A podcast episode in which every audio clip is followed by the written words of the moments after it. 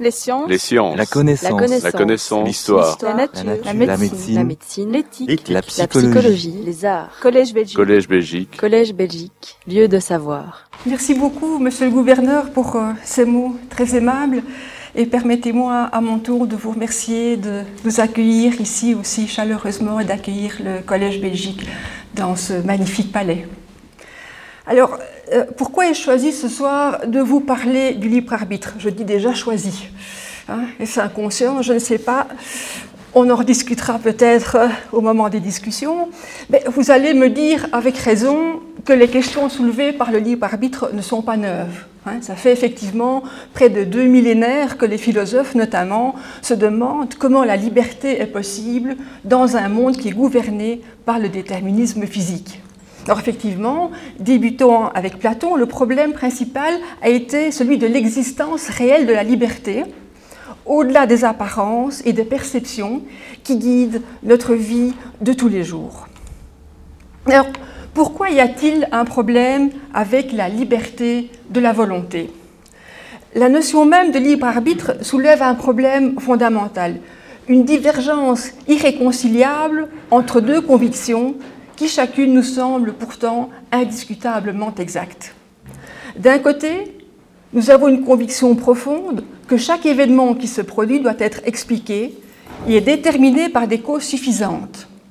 C'est un élément fondamental de notre compréhension du monde. Nous considérons notre univers comme largement prévisible. Hein, si par exemple je, je lâche la souris, nous anticiperons tous qu'elle tombera sur le sol avec 100% de certitude, sous l'effet de la pesanteur.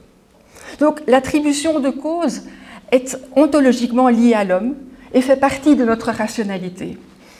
L'homme est un être de raisonnement qui a toujours cherché à attribuer des causes aux effets et aux phénomènes observés.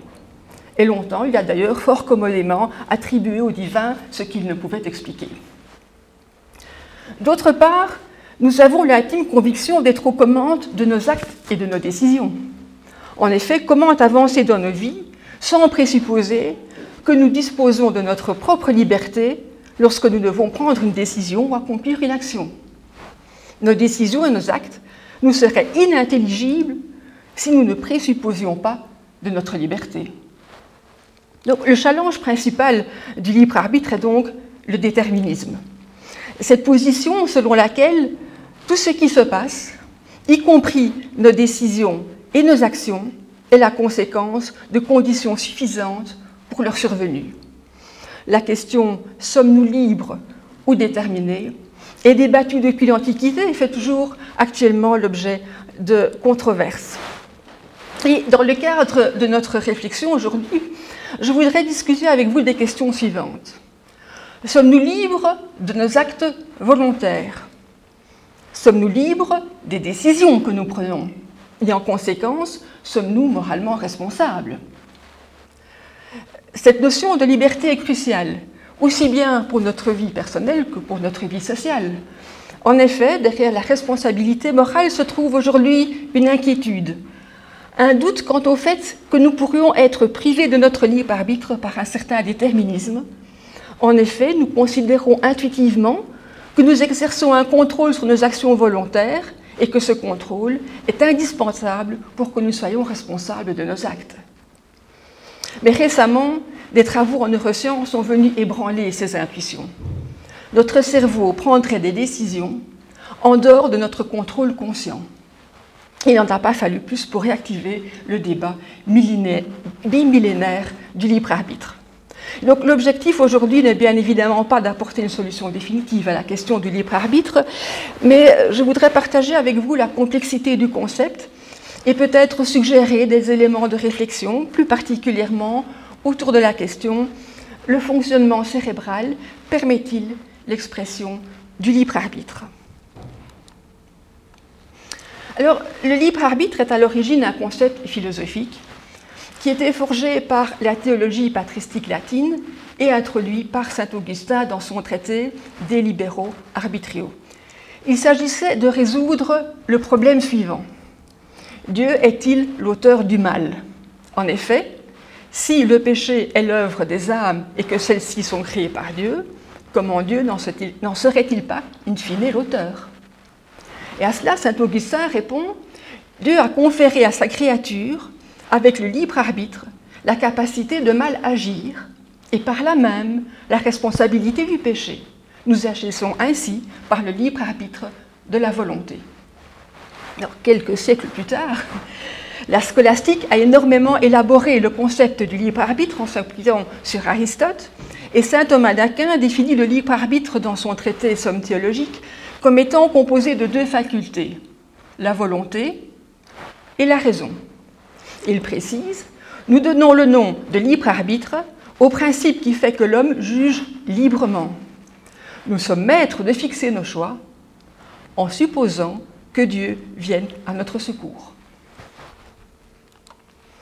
Alors aujourd'hui, le libre arbitre se définit comme le pouvoir de choisir de façon absolue et d'être volontairement à l'origine de nos actes. Le Larousse, par exemple, désigne, pour le, pour le Larousse, le libre arbitre désigne la faculté qu'a la volonté de se déterminer de manière non contrainte. Alors, si l'on précise ces définitions, le libre arbitre peut être défini par trois conditions. La première est la capacité à faire autrement. C'est un concept un peu intuitif, mais on a au moins deux alternatives entre lesquelles on peut choisir lorsque l'on agit. À l'inverse, ben, si on est par exemple victime d'une allergie à la poussière, on n'est pas en situation de s'empêcher d'éternuer. Donc dans ce cas-là, il n'y a pas de liberté. La deuxième condition est d'être en situation d'exercer un contrôle sur son choix. Autrement dit, on doit être l'auteur de ses choix sans interférence de la part de personnes ou de mécanismes sur lesquels on n'a aucune emprise. On doit être l'agent de nos actes, c'est-à-dire que l'on doit être et se sentir le propriétaire de nos décisions et de nos actions. La troisième condition est la réactivité à la raison. Une décision ne peut pas être libre si elle est l'effet d'un choix totalement lié au hasard. Elle doit être motivée rationnellement. par exemple, une décision n'est pas prise librement si elle est prise en jouant pile ou face. Elle doit être le fruit d'une argumentation. Sans entrer dans les détails, le concept du libre arbitre a fait l'objet de critiques de différentes natures, ces dernières entraînant des controverses, des théories nouvelles qui ne cessent encore aujourd'hui d'évoluer et de s'enrichir mutuellement de leurs interactions. Alors, ce n'est pas le sujet euh, du cours aujourd'hui, donc je ne vous évoquerai que très brièvement certains de ces domaines sans les approfondir. Alors, le libre arbitre a fait l'objet de critiques théologiques. Euh, dans ce cadre-là, donc, attribuer à l'homme un libre arbitre, n'est-ce pas nier le rôle de la grâce divine dans l'œuvre du salut? Et cette interrogation a soulevé la controverse de la prédestination durant la Réforme qui a opposé Erasme et Luther. Pour Erasme, la volonté humaine est associée à celle de la grâce de Dieu pour la conquête du salut éternel, tandis que pour Luther, prétendre que l'homme collabore par sa volonté à son, à son salut revient à dire que l'œuvre divine ne suffit pas. Pour lui, c'est Dieu seul qui choisit de sauver l'être humain. Voilà un exemple de controverse. Euh, on a aussi eu un certain nombre de critiques sociologiques. Ces critiques sociologiques sont liées au déterminisme social tel qu'il était postulé par Émile Durkheim, qui est le père fondateur de la sociologie. Et afin d'établir la sociologie comme une science à part entière, Émile Durkheim considérait que la sociologie ne pouvait naître que si l'idée déterministe fortement établie dans les sciences physiques et naturelles était enfin étendue à l'ordre social.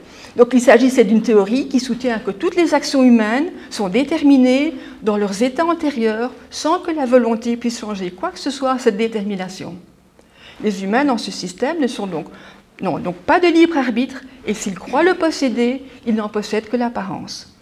Sont cités en exemple différents types de coercition qui, s'opposent, pardon, qui au, libre arbitre. Par exemple, la coercition juridique, ben, en, effet, nous sommes contraints par la loi à ne pas faire certaines choses. Donc, par exemple, vous ne pouvez pas dépasser le 120 km/h sur l'autoroute. Hein, euh, il y a des exemples évidemment de coercition sociale. La pratique de certaines actions peuvent pousser les individus avec lesquels on se trouve à nous punir ou à nous exclure du groupe. C'est ce qui arrive quand on trahit une personne, par exemple, on est réprimandé. Puis il y a des, exemples de coercition géographique. Ben, on ne peut pas rouler en voiture à un endroit où il n'y a pas de route. Bon, j'allais me dire, si vous avez un 4x4, ça peut encore passer. Enfin, vous, comprenez l'esprit de, la, de la réflexion. Alors, le libre arbitre a fait aussi l'objet de critiques philosophiques, avec notamment des discussions au cours du concept de liberté d'indifférence. De quoi s'agit-il? Donc, soit un individu nommé à choisir entre deux biens semblables et équivalents, rien ne détermine à préférer l'un ou l'autre. La volonté peut donc se déterminer à choisir. Donc l'acte ne trouve pas alors son explication dans des motifs parce qu'un bien vaudrait plus que l'autre, par exemple, mais dans l'individu lui-même qui a la capacité d'agir arbitrairement. Le concept de liberté d'indifférence établirait, avec la spontanéité de la volonté, la réalité du libre arbitre. Très brièvement, ce principe d'indifférence a été critiqué par Descartes, pour qui cette différence que je sens lorsque je ne suis point emporté vers un côté plutôt que vers un autre par le poids d'aucune raison est le plus bas degré de la liberté et fait plutôt apparaître un défaut, c'est-à-dire une certaine négation dans la connaissance qu'une perfection dans la volonté. ces trois brèves illustrations ont bien sûr fait l'objet de contre-propositions, de nouvelles théories, de concepts, et de nombreux philosophes se sont saisis de la question, et voici très brièvement la position de quelques-uns d'entre eux. Pour Spinoza, les hommes se croient libres parce qu'ils sont conscients de leurs désirs, mais ignorants des causes qui les déterminent. Notez que Spinoza est un des plus grands défenseurs du déterminisme. Pour Bossuet, plus je cherche en moi-même la raison qui me détermine, plus je sens que je n'en ai aucune autre que ma seule volonté. Je sens par là clairement ma liberté qui consiste uniquement dans un tel choix. Pour Nietzsche, la liberté de choix est absente des petites comme des grandes choses. Il ne nous reste plus aucune espèce de compassion à l'égard du libre arbitre.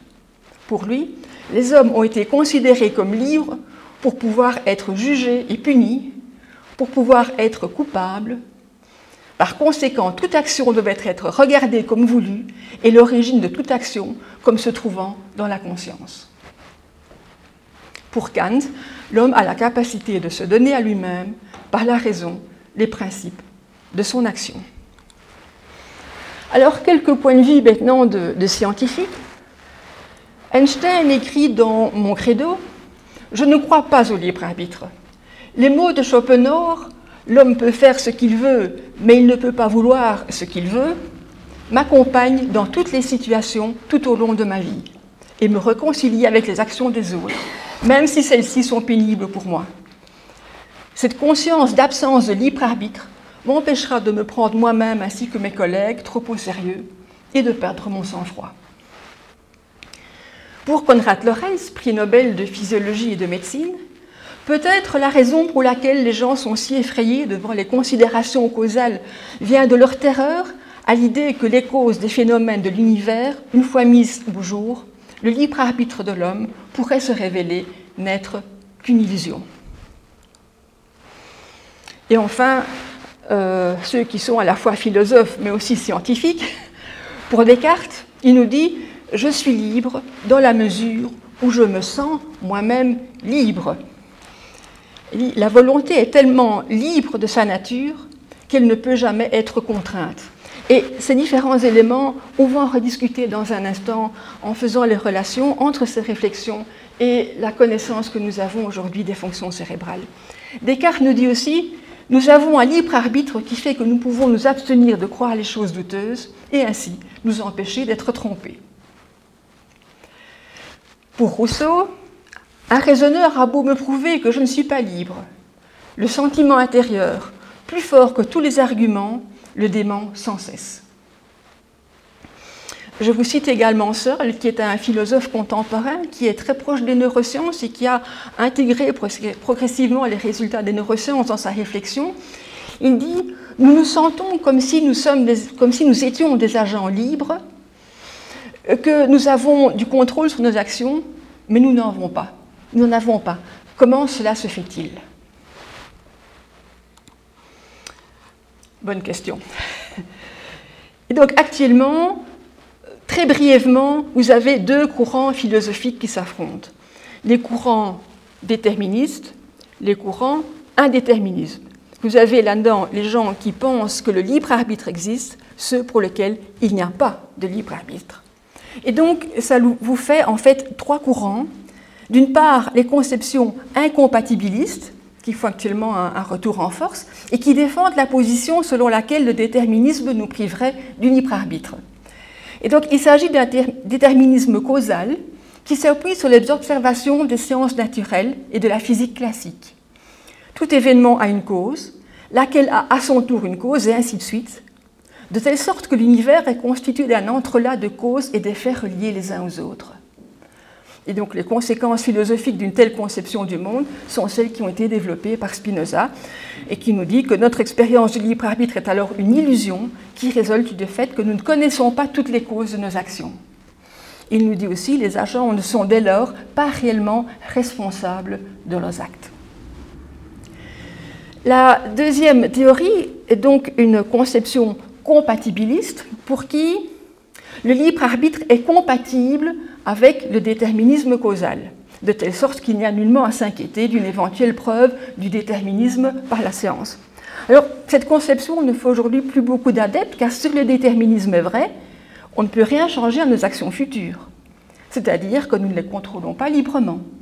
Donc, si le déterminisme est vrai, le libre arbitre est impossible, ce qui revient à la thèse incompatibiliste. La troisième position, la position libertarienne, fonde l'exercice du libre arbitre sur une forme d'indéterminisme. Cependant, cela revient à vouloir fonder l'exercice du libre arbitre sur un processus stochastique, donc aléatoire. C'est-à-dire qu'un événement peut aussi bien se produire que ne pas se produire, étant donné les conditions initiales. Donc, par exemple, j'appuie sur le frein de la voiture, la voiture peut s'arrêter ou ne pas s'arrêter. Donc, dans ce cas, nos décisions seraient accidentelles. Donc, l'objection est ici qu'une action libre telle que définie par le libre arbitre ne peut pas être due au hasard. En effet, elle fait appel à l'exercice de la raison. Et l'action doit être contrôlée par l'agent. Donc, en conséquence, si le déterminisme exclut le libre arbitre, l'indéterminisme semble l'exclure également. Et c'est la thèse appelée de l'impossibilisme. Donc des nuances ont été portées à ces positions, etc. Donc je, vous épargne tout ça. Vous avez une idée des, discussions et des thèses qui sont, euh, qui sont discutées. Donc comme vous le constatez, l'existence du libre arbitre ne recueille pas de consensus. Dès lors, interroger le fonctionnement cérébral est une manière d'avancer dans la réflexion. Mais le fait que le libre arbitre soit un concept philosophique ne simplifie pas le débat. Hein, car tenter de construire un lien entre des propriétés physiques du cerveau et des états mentaux constitue un grand écart délicat. Hein. En effet, même si des corrélats neuronaux sont identifiés, il restera sans doute pour longtemps une question difficile. Comment l'expérience, l'intuition et le ressenti que nous percevons de la liberté de notre volonté peut émerger d'un entrelac de molécules et de potentiels électriques? Afin de tenter de traduire le questionnement philosophique en équation neuronale, et avec toutes les réserves que je viens de citer, je vous propose d'explorer brièvement euh, quelques questions. Par exemple, en quoi les travaux récents de neurosciences ont-ils relancé le débat? Le cerveau peut-il produire des illusions? Des perceptions peuvent-elles être influencées par le contexte? Des perceptions inconscientes peuvent-elles jouer un rôle dans les décisions considérées comme libres et volontaires? Notre cerveau nous raconte-t-il des histoires? La croyance en le libre arbitre influence-t-il notre comportement? Les émotions peuvent-elles influencer nos décisions? Le cerveau peut-il produire des indéterminismes? Des variations d'activité cérébrale endogène influencent-elles nos décisions? Nos décisions sont-elles contraintes par des variations individuelles dans les connexions neuronales? Quelle serait la place d'un libre arbitre au sein d'un univers qui intégrerait l'aléatoire? Et finalement, que se passe-t-il si l'action n'est pas contrôlée par l'agent? Je vais essayer de chaque fois bien synthétiser chaque question, chaque réponse pour ne pas euh, vous noyer. Alors, les travaux de neurosciences ont abordé la problématique du libre arbitre en posant la question du timing entre la prise de décision et la perception consciente de cette décision. Autrement dit, sommes-nous conscients de la décision que nous prenons avant ou après avoir pris cette décision? Et en 1965, dans un travail séminal, Hans Kornhuber et Luderdeck ont découvert le Bereitschaft-Potential, le potentiel de préparation motrice. Il s'agit d'une euh, activité cérébrale, je dois passer ma souris vers la droite ou vers la gauche, vers la droite, voilà. Donc il s'agit d'une activité électrique qui est générée par le cerveau et qui débute près de 700 millisecondes avant le début d'un mouvement volontaire, donc par exemple la flexion d'un doigt. Et ce potentiel a été interprété comme étant la conséquence d'un processus décisionnel dans le cerveau. Alors, ce potentiel a été ensuite utilisé dans l'expérience de Benjamin Limette en 1985. Les sujets appuyaient librement sur un bouton poussoir lorsqu'ils le décidaient. Ils regardaient alors une, une horloge qui était placée devant eux et relevaient la position de l'aiguille lorsqu'ils se sentaient consciemment prendre leur décision. Et ce moment était alors reporté sur les enregistrements du potentiel de préparation motrice, lequel s'est avéré débuter plus de 350 millisecondes avant que les sujets n'indiquent être conscients de leur décision. Donc les lignes oranges ici représentent les temps où les sujets rapportent donc être conscients de leur décision. La ligne noire, le début de l'activité électromyographique enregistrée à la surface du muscle. Et vous voyez ici donc en EEG cette activité du potentiel de préparation motrice qui débute bien avant le moment où les sujets euh, ont le sentiment d'être conscients de leur décision. Et donc ce résultat suggère que notre intention d'agir débute avant que nous ayons conscience d'agir volontairement, apportant ainsi des arguments à l'hypothèse déterministe. Alors beaucoup d'objections ont été faites à ce travail, euh, notamment au niveau des incertitudes de mesure, du peu de sujets, si le sujet c'est vraiment très peu pour euh, ce type d'étude, de l'estimation du moment de la décision par le sujet qui n'est pas très fiable, hein, c'est assez, mou, je dirais, comme détermination, assez peu précis. L'estimation subjective, mais également du fait qu'il faut du temps au sujet pour être conscient d'être conscient. Hein, il se dit, tiens, voilà, je suis conscient, donc je réagis, et en gros, on sait que ça fait quand même déjà 350 millisecondes. Donc, c'est justement les 350 millisecondes dont on parle là. Et donc, finalement, toutes ces critiques ont pu permettre de se rassurer quant à l'existence de notre libre arbitre. Donc, tout allait bien jusqu'à une nouvelle expérience réalisée en 2008 qui s'est affranchie de la plupart de ces critiques.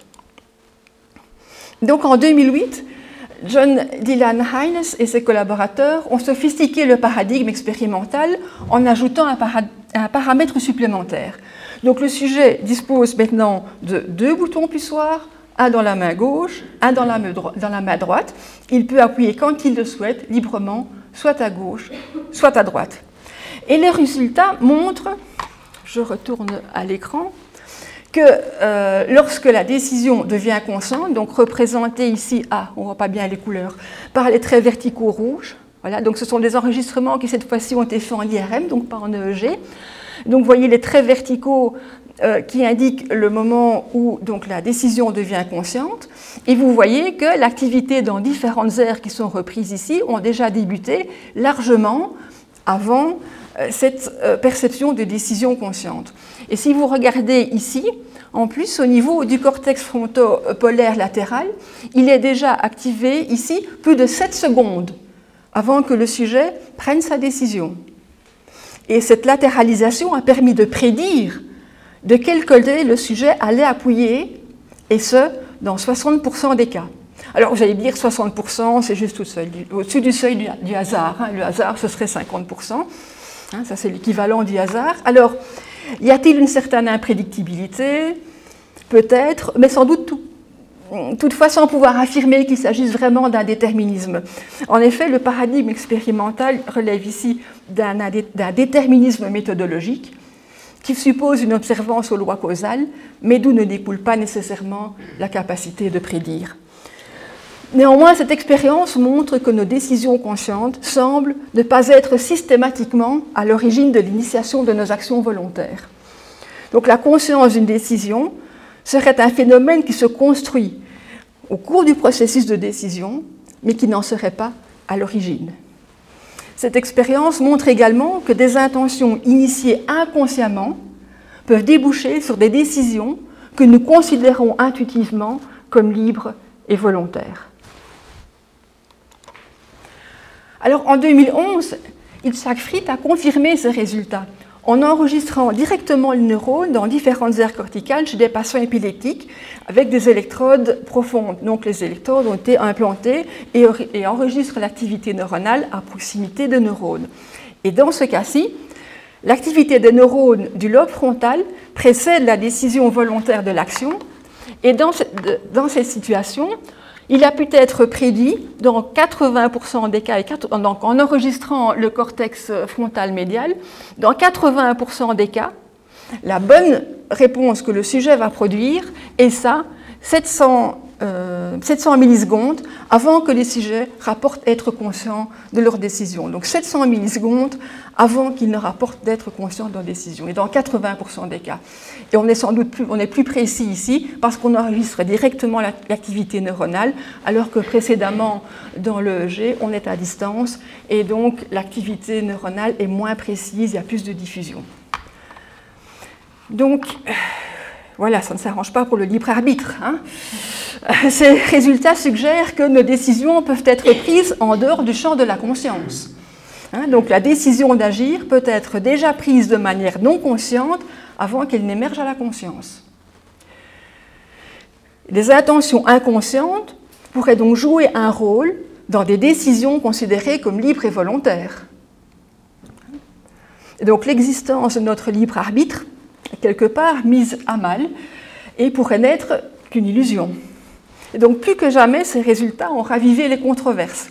Pour certains, nous avons le sentiment de choisir, mais nous ne choisissons pas à moins que ces expériences, pour des raisons diverses, ne peuvent valider ou invalider notre libre arbitre. Donc, on essaye de trouver une solution entre ce que l'on ressent et auquel on ne peut échapper et ces résultats qui nous sont mis sous le nez, je dirais. Donc les conséquences sont interpellantes et donc je vous propose de poursuivre les réflexions avec la question suivante. Le cerveau peut-il produire des illusions? Alors regardez bien ces deux tables. Pensez-vous qu'elles soient identiques? Qui vote pour? Hmm. J'en profite pour boire. Je vois qu'il n'y a pas beaucoup de votes favorables. Donc nous avons effectivement l'impression qu'elles sont différentes. Et pourtant, et pourtant, regardez, elles sont identiques, elles ont exactement la même surface et la même forme, mais personne ne le croit. Même après avoir coupé et collé les tables l'une sur l'autre et constaté qu'elles ont la même taille, vous ne devez pas changer consciemment l'image visuelle pour les faire apparaître égales. Notre cerveau calcule et fait des corrections, s'adaptant aux indices visuels donnés par l'orientation des tables et vous ne pouvez pas l'en empêcher. Même la connaissance consciente d'une illusion visuelle ne peut pas toujours la corriger. Hein? Et donc cette illusion vient de ce que la rétine recueille les images en 2D et que notre cerveau en déduit inconsciemment une image en trois dimensions en interprétant les informations sur base d'indices de perspective notamment. Alors oui, notre cerveau peut engendrer des illusions. Je voudrais poursuivre avec l'illusion de la main en caoutchouc. Dans cette illusion, le sujet est assis, place sa main gauche sur une table, une fausse main est placée devant le sujet alors que sa vraie main lui est cachée par... Donc la vraie main est là, la fausse main est là, vous avez un panneau qui cache la vue de la vraie main au sujet et puis on recouvre le tout d'un tissu. Et puis l'expérimentateur ici va frotter avec un pinceau de manière parfaitement synchrone à la fois la main de l'expérimentateur et la main en caoutchouc. Et donc le sujet perçoit tactilement le frottement sur sa vraie main et voit le pinceau frotter la fausse main. D'accord? Et donc, comme vous allez le voir, après quelques instants, le sujet perçoit la fausse main comme étant la sienne. Et donc ça illustre l'intégration d'informations visuelles, somatiques et proprioceptives. Et l'illusion peut être à ce point présente que toute forme d'agression envers cette main en caoutchouc provoquera une forte réaction de peur et de protection de la part des sujets.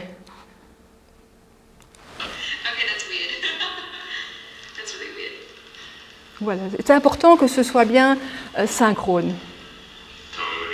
Ah, donc c'est ce qu'on appelle le, transfert d'illusion corporelle.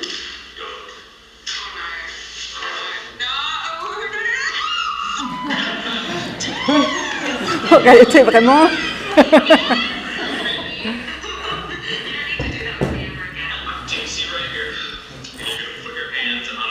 on essaye avec un, autre sujet. Voilà, on l'installe. On place sa main. Vous voyez qu'il a vu la main en caoutchouc. Hein. Il sait que c'est une main en caoutchouc. On place l'ensemble. Voilà, on induit l'illusion. Et puis il arrive avec une épingle. Vous voyez, les réactions sont assez, comment dire, les réactions sont assez violentes. Hein, donc, euh, donc voilà, donc, euh, cette réaction de peur a d'ailleurs pu être euh, validée en enregistrant par exemple des réponses électrodermales de transpiration au niveau de la peau et aussi notamment en enregistrant des activités dans les aires corticales qui sont liées à l'anticipation dans la douleur, donc notamment ici l'insula antérieure bilatérale, euh, aussi dans le cortex singulaire antérieur. Et donc les menaces de lésions potentielles de notre corps produisent de l'anxiété, des modifications de notre niveau d'éveil et une tendance au retrait par rapport à la menace. Hein, donc d'un point de vue évolutif, il est critique de protéger notre corps des lésions physiques. Hein, donc ces réactions montrent que dans cette illusion, notre cerveau a totalement intégré la main en caoutchouc comme faisant partie de notre corps. Et alors, cette illusion peut être encore renforcée par le mouvement de la perception d'appartenance de cette fausse main. Et c'est ce que je vous montre dans la vidéo de droite. Donc voilà, ici on reprend le même protocole. Donc le participant met sa main dans un tunnel, on couvre sa main de manière à ce qu'il ne voit pas l'ensemble, et vous voyez que la fausse main en caoutchouc se trouve au-dessus. Voilà, on lui demande de bien regarder sa main. Voilà, il commence à induire l'illusion. Et c'est très important de nouveau que euh, tout ça soit fait de manière parfaitement synchrone. Ça prend finalement pas tellement de temps. déjà là, il ressent visiblement quelque chose. Il commence à avoir l'illusion qui s'installe.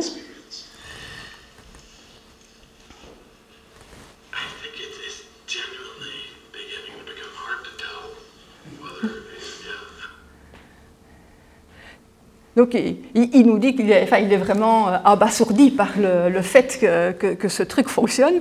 Et puis vous allez le voir, ensuite on a, relié euh, son index à un fil qui fait que quand il va bouger l'index, ça va mobiliser l'index de la fausse main en caoutchouc.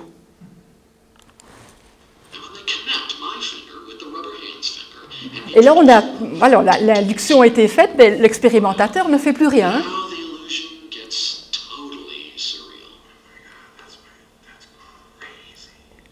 Il, explore, il, n'en revient pas. Il va un petit peu plus vite, on dit oui, c'est vrai, oui, bon, voilà.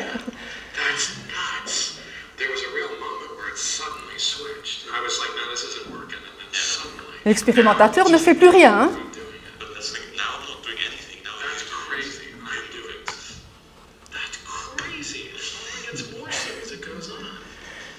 C'est Regardez la, tête qu'il fait là, c'est en nylon.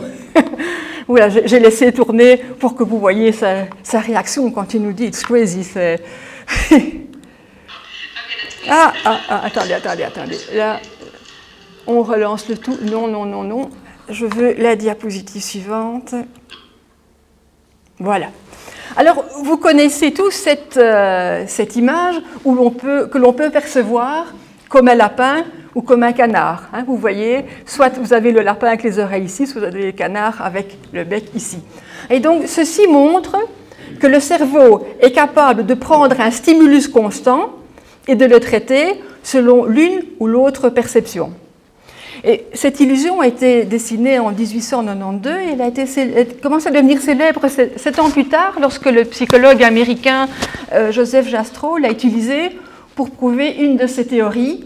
Pour lui, donc, la vision n'est pas que le résultat de l'activité des yeux. Le cerveau peut aussi décider de ce que l'on voit. Et comme ici, avec la seule volonté, nous pouvons reconnaître le canard ou le lapin hein, sans que l'information reçue par nos yeux ne change. Donc nous sommes d'une certaine manière aux commandes dans ce cas-là. Notez néanmoins que la faculté de voir le lapin ou le canard dépendrait aussi du contexte. Et des recherches suggèrent qu'à part, par exemple, les personnes seraient plus enclines à distinguer le lapin que le canard. Alors, euh, selon Descartes, il nous dit euh, donc je suis libre dans la mesure où je me sens moi-même libre. Là, notez que pour Descartes, la liberté peut faire l'objet d'un savoir sans preuve. Et donc la question que je voudrais maintenant partager avec vous est la suivante. Le fait que l'on se perçoive comme libre, signifie-t-il que l'on soit vraiment libre? Est-ce que des perceptions inconscientes peuvent jouer un rôle dans des décisions que nous percevons comme libres et volontaires? Pour euh, illustrer euh, cette, thématique, euh, je vous montre ici des indices qui peuvent nous être apportés par la négligence spatiale unilatérale. Elle est généralement causée par une lésion qui est localisée au niveau de l'hémisphère droit, qui produit un biais attentionnel vers la droite. C'est-à-dire que l'hémisphère droit perçoit l'émission visuel gauche, et donc les lésions au niveau de l'hémisphère droit empêchent de percevoir consciemment ce qui se passe dans l'émission visuelle gauche et donc complètement négligé par le sujet et donc le sujet déplace son attention vers la droite. Donc il y a un biais attentionnel vers la droite. Et donc il y a absence de perception consciente des informations spatiales qui se trouvent dans le côté gauche. Ce sont d'ailleurs des patients qui, ne, qui, ne, mangeront pas les aliments qui se trouvent dans le côté gauche de leur assiette, hein, où ils vont cogner leur chaise roulante sur des obstacles qui sont situés sur leur gauche ou ils ne répondront pas à quelqu'un qui est localisé sur leur gauche. Ou pire, ils vont vous dire Mais, mais qu'est-ce que c'est que cette jambe Ils ne reconnaîtront pas leur jambe gauche comme étant la sienne. Ils vont dire Mais, mais c'est qui cet étranger dans mon lit hein? Alors, les corrélats anatomiques font encore l'objet de débats. Mais lorsqu'on collationne les, différentes publications, on se rend compte que les lésions sont localisées soit dans le cortex pariétal, dans le cortex frontal ou alors dans le réseau fronto-pariétal, donc dans ces voies cortico, pardon, en bleu, les voies cortico-verticales qui relient les aires frontales et pariétales. Alors, chez ces patients immunégligents, les informations qui sont encodées dans les aires primaires, donc les aires visuelles primaires, ne sont pas perçues consciemment. Hein. Et donc, ceci est illustré par les travaux de, Marshall et, et Halligan, et donc en fait, on a un dessin qui représente deux, maisons qui sont superposées verticalement l'une au-dessus de l'autre et présentées à ce patient immunégligent visuel. Le côté gauche d'une des maisons est en feu. Et on s'est débrouillé pour que ce côté gauche soit dans euh, la partie de l'émission visuelle gauche qu'il néglige. Hein. on demande ensuite au patient de choisir la maison dans laquelle il souhaiterait vivre. Bien, le patient choisit toujours la maison s'enflamme, bien qu'il ne perçoive pas consciemment de différence entre les deux maisons. Donc les flammes ne sont pas consciemment perçues, mais néanmoins influencent le choix. Et donc ceci illustre que des perceptions inconscientes peuvent jouer un rôle dans des décisions qui sont ressenties intuitivement comme libres et volontaires. Alors, les travaux de Michel Ganzaniga sur des patients au cerveau divisé, euh, apporte des indices qui sont surprenants dans la manière dont notre cerveau traite les, informations. Donc les deux hémisphères ici sont, déconnectés l'un de l'autre par une section chirurgicale du corps calleux. Donc le corps calleux est un ensemble de, faisceaux de fibres qui relient euh, l'hémisphère gauche et l'hémisphère droit. Et donc ici, chez ces patients, ce corps calleux a été euh, sectionné pour, euh, pour, empêcher la propagation de crises épileptiques. Donc euh, voilà, il y avait une raison euh, médicale pour le faire, hein, ce n'est pas du tout expérimental. Alors, chez ce type de patient, deux images ont été présentées à ce patient. L'une dans l'émission visuel droit, est celle qui représente une patte de poulet que seul son hémisphère gauche peut voir. Hein. Champ visuel droit est traité par l'hémisphère gauche. Hein. Dans l'autre champ visuel, le champ visuel gauche, qui représente une scène enneigée, qui elle va être perçue uniquement par son hémisphère droit. Hein. Et puis on demande au patient de choisir une image placée devant lui et qui elle est vue par les deux hémisphères. Le patient a choisi avec sa main droite un poulet, ce qui correspondait parfaitement à l'image de la patte hein, qu'il avait vue, et la main gauche a pointé vers une pelle, qui était la réponse la plus appropriée pour la euh, scène enneigée. Hein. Et lorsqu'on a demandé au patient pourquoi il a choisi ces images, son centre du langage, qui est situé dans l'hémisphère gauche, a répliqué Oh, c'est simple, la patte va avec le poulet, donc expliquant facilement ce qu'il savait et qu'il avait vu consciemment, la patte du poulet. Et puis en regardant sa main gauche désigner la pelle, il a dit dans la foulée, il vous avez besoin d'une pelle pour nettoyer le poulailler. Donc il a interprété la réponse dans un contexte qui était cohérent avec ce qu'il sait, et tout, ce dont il a connaissance est la patte du poulet. Hein, il ignorait complètement la scène enneigée. Mais il devait expliquer la pelle dans sa main gauche Bon, les poulets ne sont pas propres, il faut les nettoyer. Hein, c'est logique. ce qui est intéressant, c'est que l'hémisphère gauche n'a pas dit je ne sais pas, ce qui aurait été la bonne réponse. Hein. Il a donné une réponse a posteriori qui convenait à la situation. Il a affabulé à partir d'indices de ce qu'il savait pour construire une réponse sensée. Et donc, euh, ben oui, l'hémisphère gauche a interprété et déduit des causalités. Si vous vous rappelez de l'expérience de Libet qui avait engagé donc les neurosciences dans le débat du libre arbitre, après cela, cette expérience a été répétée, améliorée, et en 2009, Banks et Isham ont utilisé le même protocole, donc le sujet enfonçait un bouton poussoir lorsqu'il le décidait, et on leur a demandé d'indiquer le moment précis où ils ont eu l'intention d'appuyer sur le bouton. Et dans cette expérience, lorsqu'ils appuyaient sur le bouton, les sujets recevaient en plus un feedback auditif, donc un son bref, avec un délai de 5 à 60 secondes par rapport à leur réponse motrice.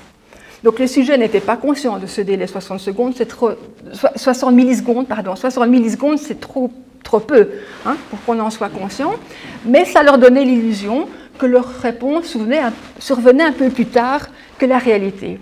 Et donc, on aurait pu s'attendre à ce que les activités cérébrales impliquées dans la décision se produisent en amont, avant la réponse motrice, qu'on décide de faire le mouvement avant de faire le mouvement. Hein. Et donc, dans ce cas, le moment qui aurait été rapporté par leur sujet pour leur intention d'agir ne devrait pas varier avec le feedback, puisque le feedback survient après. Hein, et dans, dans ce cas-là, dans ce graphique qui compare en abscisse le délai du feedback, hein, de 10 à 60 millisecondes, et ici le temps rapporté de la décision, euh, si ce feedback n'influençait pas, on aurait dû avoir une droite horizontale, une pente de zéro. Mais c'est l'inverse qui s'est passé. Le moment rapporté par la prise de décision était retardé de manière linéaire avec le délai du feedback. Au plus le délai du feedback est grand, au plus tard les sujets situaient leur intention d'appuyer sur le bouton. Vous vous rendez compte hein? Cela veut dire que le jugement des sujets sur le moment de leur prise de décision est influencé par le temps apparent de leur réponse et non par le moment réel. Donc le timing de nos décisions est influencé par des phénomènes qui se produisent après nos actions. Alors une question qui m'a semblé intéressante de traiter avec vous est de savoir si le sentiment des personnes de posséder ou non un libre arbitre a un effet sur leur comportement ou leur jugement. Et pour étudier ces effets éventuels, les sujets ont été soumis à un priming en faveur de l'un ou de l'autre. C'est-à-dire qu'on leur a par exemple donné à lire des affirmations pro-libre arbitre ou pro-déterminisme avant de débuter l'expérience. par exemple, la séance a démontré que le libre arbitre est une illusion. Et puis on entame l'expérience. Et les résultats montrent que ces primings peuvent affecter les processus cognitifs et influencer le comportement. Et on a observé certains, certains effets qui sont favorables au libre arbitre et d'autres au déterminisme.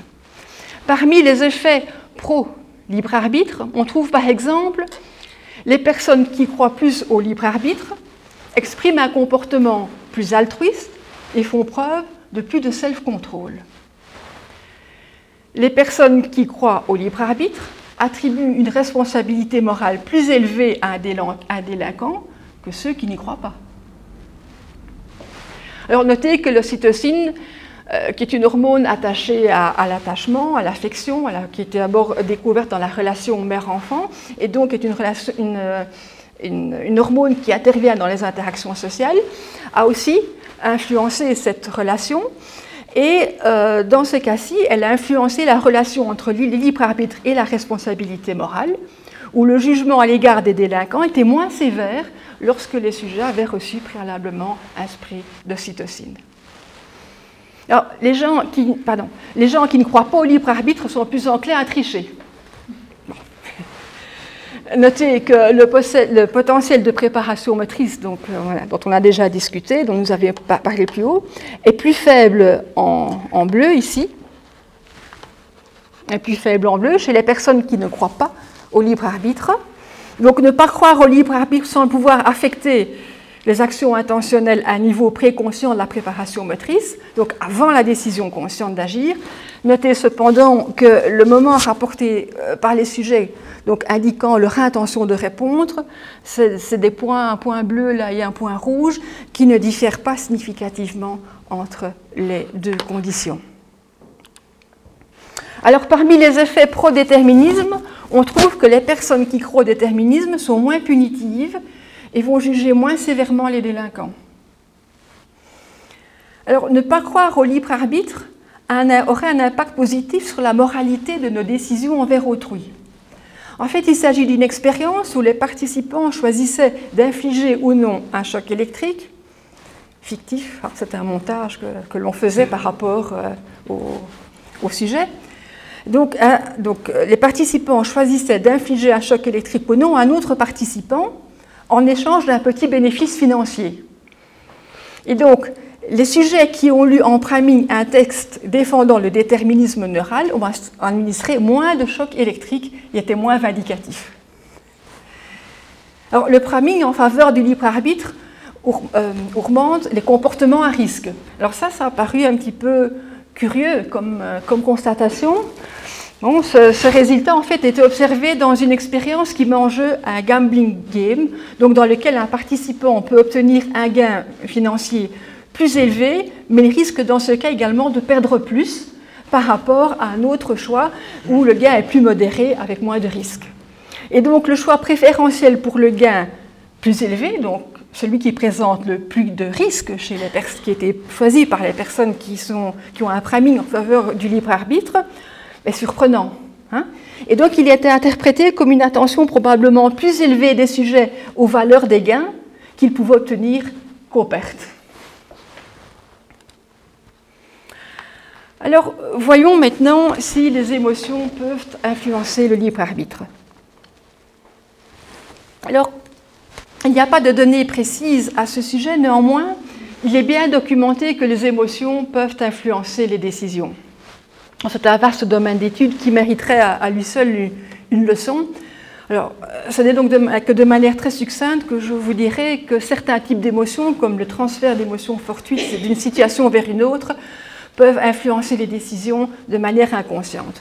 Donc, par exemple, les personnes de bonne humeur auront des jugements plus optimistes que celles de mauvaise humeur des économistes ont trouvé une corrélation positive entre le degré d'ensoleillement et la performance du marché boursier. A l'inverse, les rendements du marché boursier étaient diminués après l'élimination de la Coupe de football, de l'équipe de football de la Coupe du Monde. la perception du risque est également influencée. Par exemple, des personnes ayant lu des articles de journaux induisant une émotion négative estiment de manière plus pessimiste les fréquences de décès potentiels pour diverses maladies. le ressenti émotionnel influencera plus fortement le jugement dans des situations complexes et inattendues. Et les personnes avec une haute intelligence émotionnelle seraient moins influencées par une anxiété fortuite sur l'estimation du risque lorsqu'elles ont connaissance de l'origine de cette anxiété. Alors, je voudrais revenir maintenant euh, à la physiologie et voir avec vous l'influence éventuelle des activités cérébrales spontanées sur notre problématique. Les décisions que nous prenons peuvent parfois paraître incohérentes en ce que nous réalisons des choix différents alors que les conditions sont identiques. Par exemple, alors même que les paramètres sont identiques, nous pouvons prendre des décisions plus risquées, alors qu'à d'autres moments, nous opterons pour un choix plus conservateur. Et ce phénomène est bien connu des théories économiques et de nombreux modèles économiques expliquent cette variabilité en injectant de la stochasticité dans euh, les préférences subjectives. Et des résultats tout récents permettent de mieux comprendre l'origine de ces incohérences. En effet, au cours du XXe siècle, le cerveau a été considéré principalement comme un organe dirigé vers notre environnement, nous permettant d'interagir avec lui, par exemple en répondant stimulation. On pensait que l'activité cérébrale au repos était un état de base, une sorte de bruit de fond, auquel se superposaient des activités spécifiques lorsqu'une information devait être traitée. Et récemment, on s'est aperçu en fait qu'une grande partie de l'activité cérébrale n'est pas évoquée par des événements externes spécifiques. En réalité, c'est l'inverse qui se passe. La plus grande majorité de l'activité cérébrale est une activité continue et les activités cérébrales évoquées par les informations provenant de notre environnement ne sont qu'une portion partielle de l'activité totale. D'ailleurs, au repos, notre cerveau consomme environ 20% de l'énergie totale requise par le corps humain. Et l'engagement dans une tâche a duré une augmentation de la consommation d'énergie de moins de 5%. Et on s'est aperçu par exemple qu'un groupe de régions cérébrales qui sont, illustrées ici sont plus actives lorsque nous sommes au repos que lorsque nous sommes impliqués dans la, la réalisation d'une tâche, qu'il s'agisse de calcul, de raisonnement, etc. Il était proposé que ces régions correspondent à un état par défaut de l'activité cérébrale lorsque le sujet n'est pas engagé dans des tâches exigeant des ressources attentionnelles. Cet ensemble d'air cérébral a été baptisé le réseau par défaut. Et ce réseau cérébral euh, par défaut est impliqué dans diverses tâches malgré tout, incluant la récupération en mémoire épisodique, en mémoire autobiographique, notre projection dans le futur, les traitements autoréférentiels, et aussi la théorie, de l'esprit, c'est-à-dire la possibilité de se mettre à la place de quelqu'un d'autre et de, prendre, de comprendre les perceptions d'autrui. Donc, euh, il semble que ce réseau cérébral, par défaut, soit impliqué dans des réflexions qui nous touchent personnellement. Alors, si je vous ai parlé de ce réseau par défaut, c'est que l'on s'est aperçu que les fluctuations endogènes spontanées de l'activité cérébrale pouvaient influencer nos perceptions et nos décisions. Par exemple, on peut prédire que lorsque l'activité spontanée est plus aléatoire et moins organisée, des sons de faible intensité ne seront pas perçus. Alors ça, c'était pour des activités cognitives, je dirais, assez euh, élémentaires. Mais on a aussi observé tout récemment une publication qui vient de sortir ici euh, au mois d'août 2019 pour des fonctions cognitives beaucoup plus complexes. Il s'agissait ici euh, on s'est aperçu que l'activité cérébrale dans la, substance noire, c'est des régions qui se trouvent ici dans le mésencéphale, donc la substance noire et euh, l'aire tegmentale ventrale du mésencéphale. Quand l'activité dans ces deux, ces deux régions est faible, le sujet opérait des choix plus risqués. Et donc ces observations apportent en fait une base physiologique à la compréhension de la variabilité du comportement humain.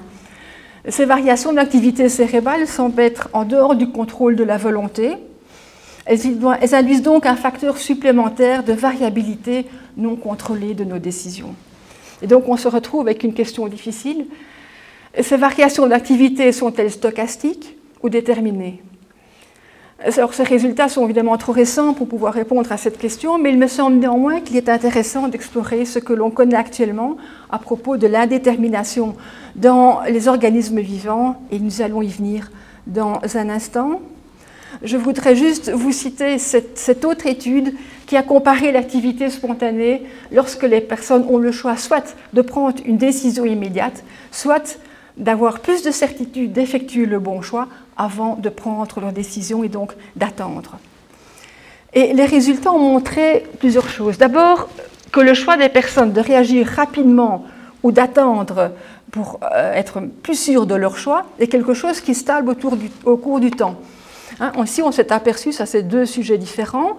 Euh, en plus foncé, les temps de réaction le premier jour, en plus clair, les temps de réaction le deuxième jour. Vous voyez qu'ici, c'est un un profil de sujet qui a répondu rapidement. Ici, c'est un profil de sujet qui attendait plus longtemps pour réagir. Donc vous voyez que ce profil est stable au cours du temps. Alors, les différences entre les choix stratégiques des personnes pouvaient être prédites à nouveau par l'intensité de l'activité cérébrale spontanée, ainsi que par l'activité des réseaux qui sont impliqués dans la prise de décision, qui était plus élevée chez les personnes décidant rapidement, suggérant des connexions plus fortes et des taux d'activité neuronale plus élevés chez eux. Et ceci était confirmé, entre autres, par des études en imagerie de, tenseurs euh, de, diffusion, ce que vous voyez ici, qui permet de voir que les faisceaux neuronaux reliant les différentes serres cérébrales en orange, donc un petit peu plus dense pour les personnes euh, qui, prenaient des, euh, qui apportaient des réponses rapides. Et donc, ceci suggère que les stratégies que nous adoptons lors de nos décisions sont contraintes par des facteurs anatomiques et physiologiques, tels que la force des connexions intrinsèques de notre cerveau. Et donc, ceci suggère, mais il faut y réfléchir, que nous pourrions éventuellement les influencer par l'entraînement de l'activité de notre cerveau. Bon, c'est une réflexion que je vous fais là, il n'y a rien de, rien de prouvé à, ce stade-ci. Alors, euh, vous vous rappelez de la thèse de l'impossibilisme selon laquelle, dans un système stochastique, le contrôle de la liberté ne peut être exercé. Or, des changements infinitésimaux des conditions initiales à l'intérieur d'un système déterminisme peuvent faire diverger radicalement notre comportement. Et si l'indéterminisme avait un rôle à jouer Quelle serait alors la place de notre libre arbitre au sein d'un univers qui intègre l'aléatoire? Alors, les expériences en neurosciences qui ont été décrites plus haut sont basées sur une méthodologie déterministe. Hein. les décisions sont le résultat de processus neuronaux antérieurs à la décision et n'ont pas écarté la possibilité d'une indétermination. Et donc, il m'a semblé intéressant de, parcourir, de parcourir rapidement avec vous ce champ des possibles. Alors, supposons que l'indétermination soit temporaire. Tout dépendrait alors du moment où cette indétermination prend place si elle prend place entre la décision et le mouvement, c'est un déterminisme conduirait à une diminution du contrôle de l'action. Et l'on sait que ce n'est pas comme ça que le système nerveux fonctionne. Une fois que la commande motrice programmée par le cerveau est envoyée dans les voies pyramidales, euh, chez un sujet normal en l'absence de pathologie, le mouvement est effectué conformément à ces commandes motrices. Alors, si maintenant cet indéterminisme se place avant la prise de décision. Alors il y a la place pour une liberté de l'action, résultant d'un choix effectué par l'agent. Il faudrait bien sûr pour cela d'abord démontrer qu'il y a de l'indéterminisme dans les organismes vivants. Alors brièvement, euh, que, sait-on de, de, cette problématique? Eh bien récemment, des processus quantiques non triviaux ont été observés dans les systèmes vivants. Par exemple, au cours de la photosynthèse, chez les bactéries et les algues marines, il s'agit d'un transfert d'énergie dans les électrons. On en a observé dans la rhodopsine, qui est une molécule présente dans les photorécepteurs de la rétine. Il s'agit là d'ondes quantiques cohérentes. Dans la détection des odeurs par le système olfactif, il s'agit de l'effet tunnel. Dans les cryptochromes de la rétine qui semblent jouer un rôle de la sensibilité des yeux des oiseaux au champ magnétique et la précision du compas magnétique des oiseaux. Il s'agit ici d'enchevêtrement quantique. On en a également trouvé dans les enzymes, il s'agit de l'effet tunnel. Alors, il semble également que l'interaction des structures neuronales avec leur environnement ne détruise pas les états quantiques, comme on le pensait précédemment, mais plutôt les favoriserait et même les amplifierait en quelque sorte. Donc, jusqu'à présent, ces processus quantiques ont été observés au niveau de cellules sensorielles. Mais qu'en est-il ailleurs dans le système nerveux? Alors, il n'y a pas encore aujourd'hui de, données expérimentales à ce sujet, donc rien n'est encore sûr, mais néanmoins, un nouveau champ d'exploration s'ouvre. Et la découverte de ces processus quantiques non triviaux observés dans des systèmes vivants, ainsi que le fait que les effets observés à niveau microscopique ne s'annulent pas, parce qu'au début, quand ces phénomènes ont été observés, l'objection était de dire oui, mais ils s'annulent, donc ce qui est vrai au niveau microscopique ne, produit pas d'influence à un niveau macroscopique. Mais en fait, non. Euh, ces effets observés ne s'annulent pas. Et donc, cela suggère qu'ils pourraient influencer des dynamiques organisées à un niveau macroscopique. Donc, néanmoins, la question reste ouverte de savoir quel rapport peut-il y avoir entre des indéterminismes à un niveau d'organisation microscopique et nos actions qui agissent à un niveau d'organisation macroscopique Y a-t-il seulement un rapport entre les deux? Alors afin de tenter d'y voir plus clair, on pourrait prendre le problème à l'envers. Que sait-on des dynamiques cérébrales? Une conception récente consiste à voir l'activité des réseaux neuronaux comme étant dans un état à la limite entre deux phases, susceptible d'exprimer une activité complexe émergente donc de manière générale, trois types de dynamiques peuvent être observées dans le cerveau. Soit des dynamiques ordonnées, donc des ondes qui sont formées d'activités oscillantes, synchrones, très coordonnées et présentant une faible variabilité. C'est ce que l'on observe par exemple euh, au moment des crises d'épilepsie. On observe également des dynamiques transitoires formées d'activités asynchrones, irrégulières, peu coordonnées, présentant une grande variabilité.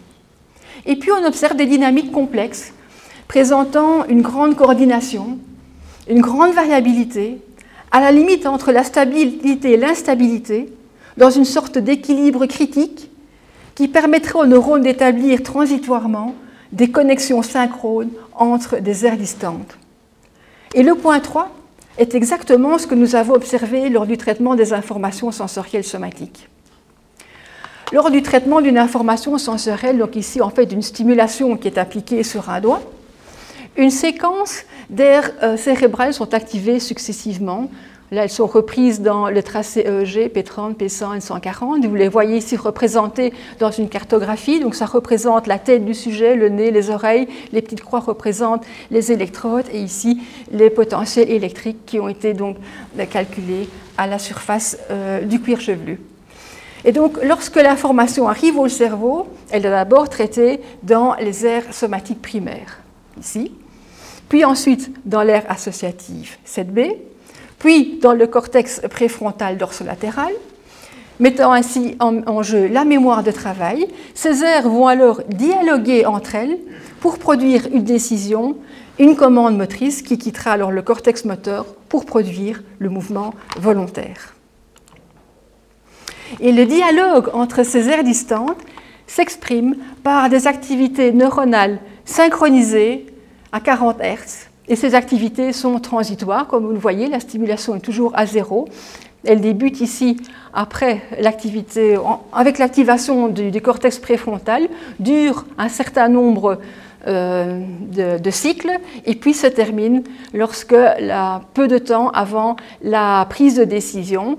Et donc ici en rouge, c'est le moment où la commande motrice quitte le cerveau. Donc la décision été prise quelque part ici. Là vous avez donc deux exemples euh, différents.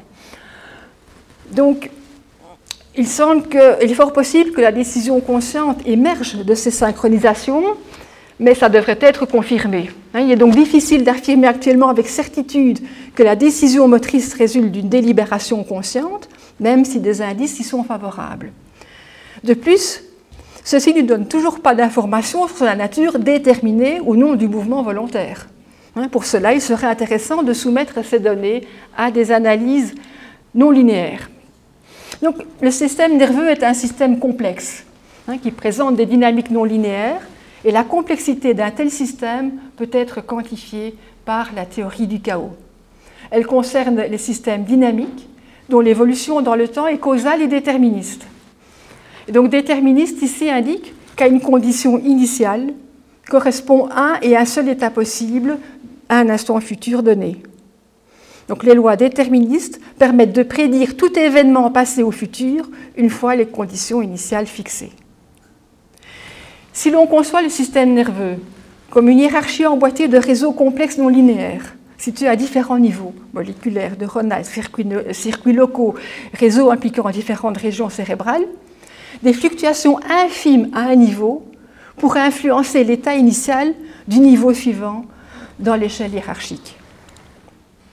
De plus, les caractéristiques du chaos déterminisme semblent être particulièrement en adéquation avec les propriétés du système nerveux. En effet, le chaos déterminisme décrit des phénomènes dans lesquels il y a un ordre caché derrière un apparent désordre, avec un désordre à un niveau, un ordre à un autre niveau.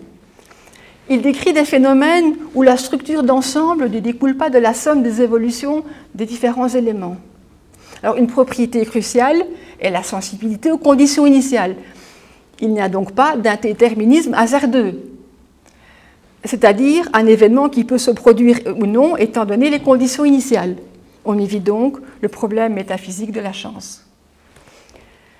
Ces systèmes dynamiques peuvent présenter des comportements imprévisibles, qui peuvent même sembler aléatoires, alors qu'il s'agit de systèmes parfaitement déterministes. Cette imprédictibilité est appelée chaos. Et le, ce chaos déterministe permet également l'analyse dimensionnelle, qui présente l'avantage de pouvoir investiguer des séries temporelles, comme les enregistrements euh, d'électroencéphalographie que nous avons vus tout à l'heure, donc des séries temporelles qui contiennent un spectre qui peut ressembler à du bruit.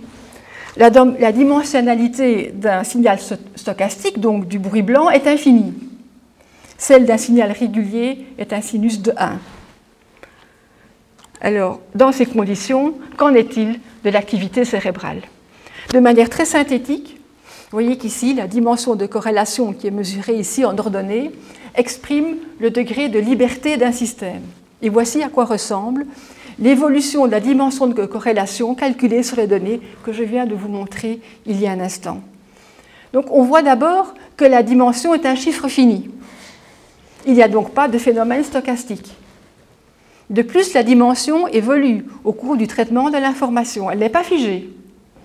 Elle augmente lors du traitement de l'information, dans cette période-ci, et donc durant la zone de synchronisation fronto-pariétale, pour diminuer après la décision motrice.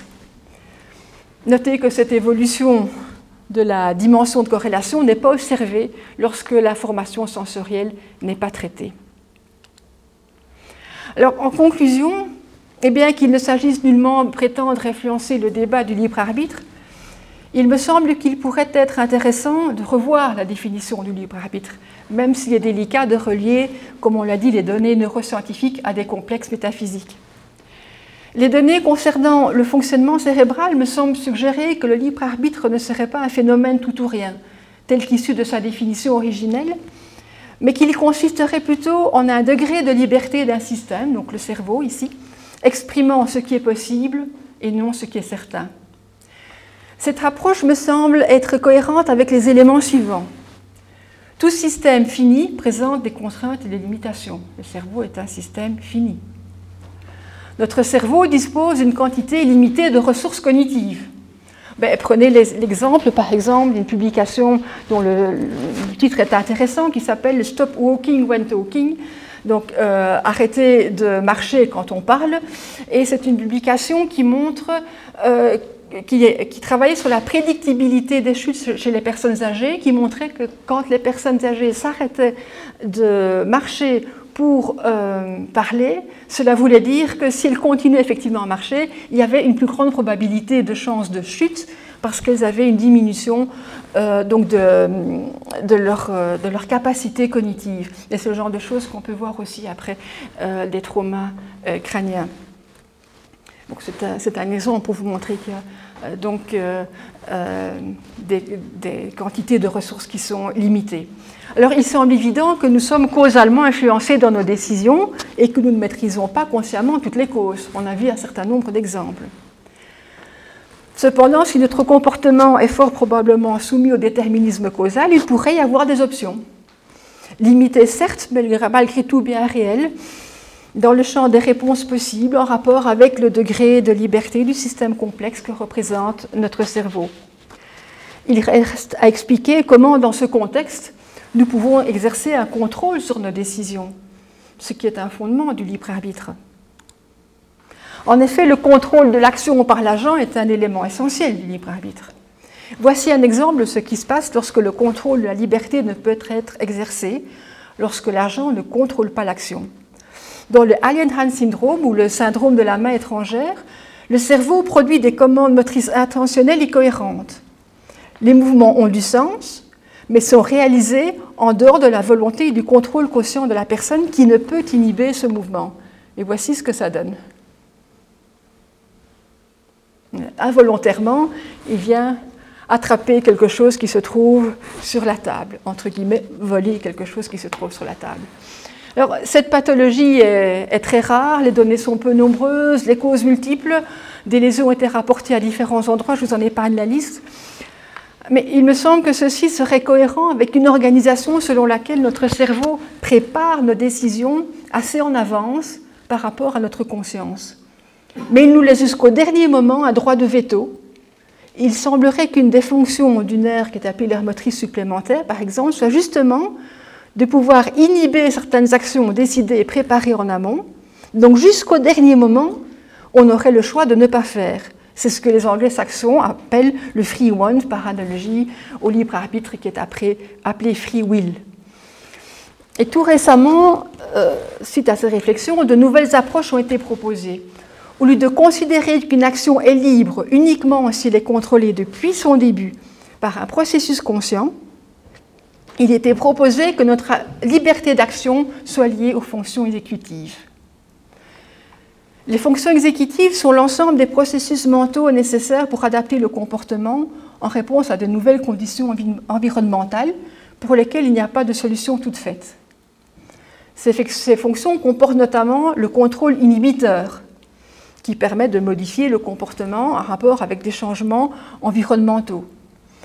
On a par exemple tendance à perdre ce contrôle inhibiteur sous l'emprise de l'alcool, hein, qui diminue les actions glutamatergiques au niveau du cortex préfrontal. Une autre fonction est le contrôle attentionnel, c'est-à-dire l'aptitude à inhiber des stimuli, à se concentrer uniquement sur les informations utiles. Par exemple, vous êtes dans un environnement bruyant et vous êtes capable de trier les bruits, de porter votre attention sur les sons significatifs pour vous, de négliger les autres. Chez des patients qui ont subi un syndrome de stress post-traumatique, par exemple, cette différence devient beaucoup plus difficile et doit engager beaucoup plus d'énergie de leur part et donc cela conduit à plus de fatigue pour eux. Alors, la mémoire de travail, euh, qui maintient de manière temporaire les informations nécessaires pour réaliser des tâches complexes, par exemple, vous devez retenir le numéro de téléphone le temps de le composer. Et puis également, parmi euh, ces fonctions euh, exécutives, vous trouvez la planification, c'est-à-dire la capacité à organiser une série d'actions en une séquence optimale visant à atteindre un but. Et en 2010, vous a proposé que la liberté soit la somme des fonctions exécutives ce qui induit, ce qui inclut le choix rationnel, la planification, l'intelligence, la pensée et le contrôle de soi. Donc le libre arbitre pourrait alors être considéré comme un stock limité d'énergie dévolu au processus qui guide nos fonctions exécutives. Alors dans ce cadre, le self-control était proposé comme une caractéristique du libre arbitre. Le self-control est la capacité à inhiber des impulsions inappropriées des réponses automatiques ou habituelles. C'est aussi la capacité à supprimer ou à retarder une gratification immédiate afin d'atteindre un but à plus long terme. Être au contrôle, c'est également être capable de maintenir ses buts, d'évaluer les conséquences d'une action planifiée et de résister à se laisser porter par les émotions.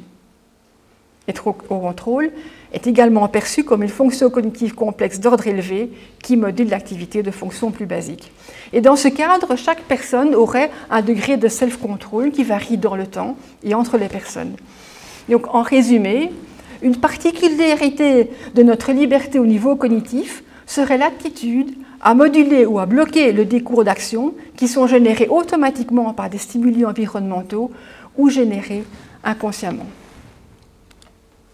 Alors dans ce cadre, il était montré que des patients atteints de microlésions au niveau de l'air motrice supplémentaire, qui est représenté en, en mauve ici, ont tendance à implémenter invariablement le même type de comportement, même si l'environnement ne le requiert pas. Une autre expérience a montré le rôle d'interneurones cholinergiques dans la flexibilité du confortement. Ce sont des travaux qui ont été réalisés chez des primates et lors de lésions induites par des micro-injections euh, d'immunotoxines, ciblant spécifiquement des neurones contenant de la, euh, choline, donc un enzyme, la choline acétyltransférase, dans le striatum que vous voyez, euh, le, striatum ici dorsal et ventral illustré en bleu on s'est rendu compte que les animaux n'adaptaient pas leur comportement, mais s'en tenaient à une stratégie antérieure, devenue non valide après la modification des règles. Donc les animaux avaient également moins de comportement exploratoire pour trouver la nouvelle règle euh, que les sujets de contrôle. Et ceci était interprété comme une diminution de la liberté de ces animaux lorsque les interneurones cholinergiques du striatum ne fonctionnent pas correctement. Notez cependant que le sentiment d'être au contrôle de nos actions est une expérience reconstruite a posteriori. Une autre expérience a montré que les sujets ne sont pas capables, pour expliquer une action en cours, de faire la différence entre une action volontaire et une action non volontaire qui n'ont pas réussi à stopper, donc une action où le contrôle inhibiteur n'a pas fonctionné. Dans les deux situations, les sujets avaient l'impression subjective d'avoir décidé intentionnellement, de leur action, même celles qu'ils n'avaient pas décidé de prendre. Il semble donc que l'on ne soit pas plus avancé.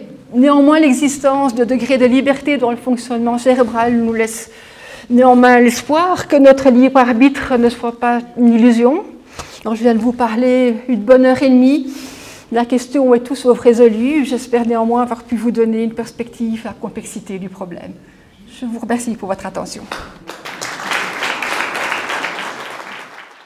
Les sciences. La connaissance. La connaissance. L'histoire. La, nature. La médecine. L'éthique. La, psychologie. Les arts. Collège Belgique. Collège Belgique. Collège Belgique. Lieu de savoir.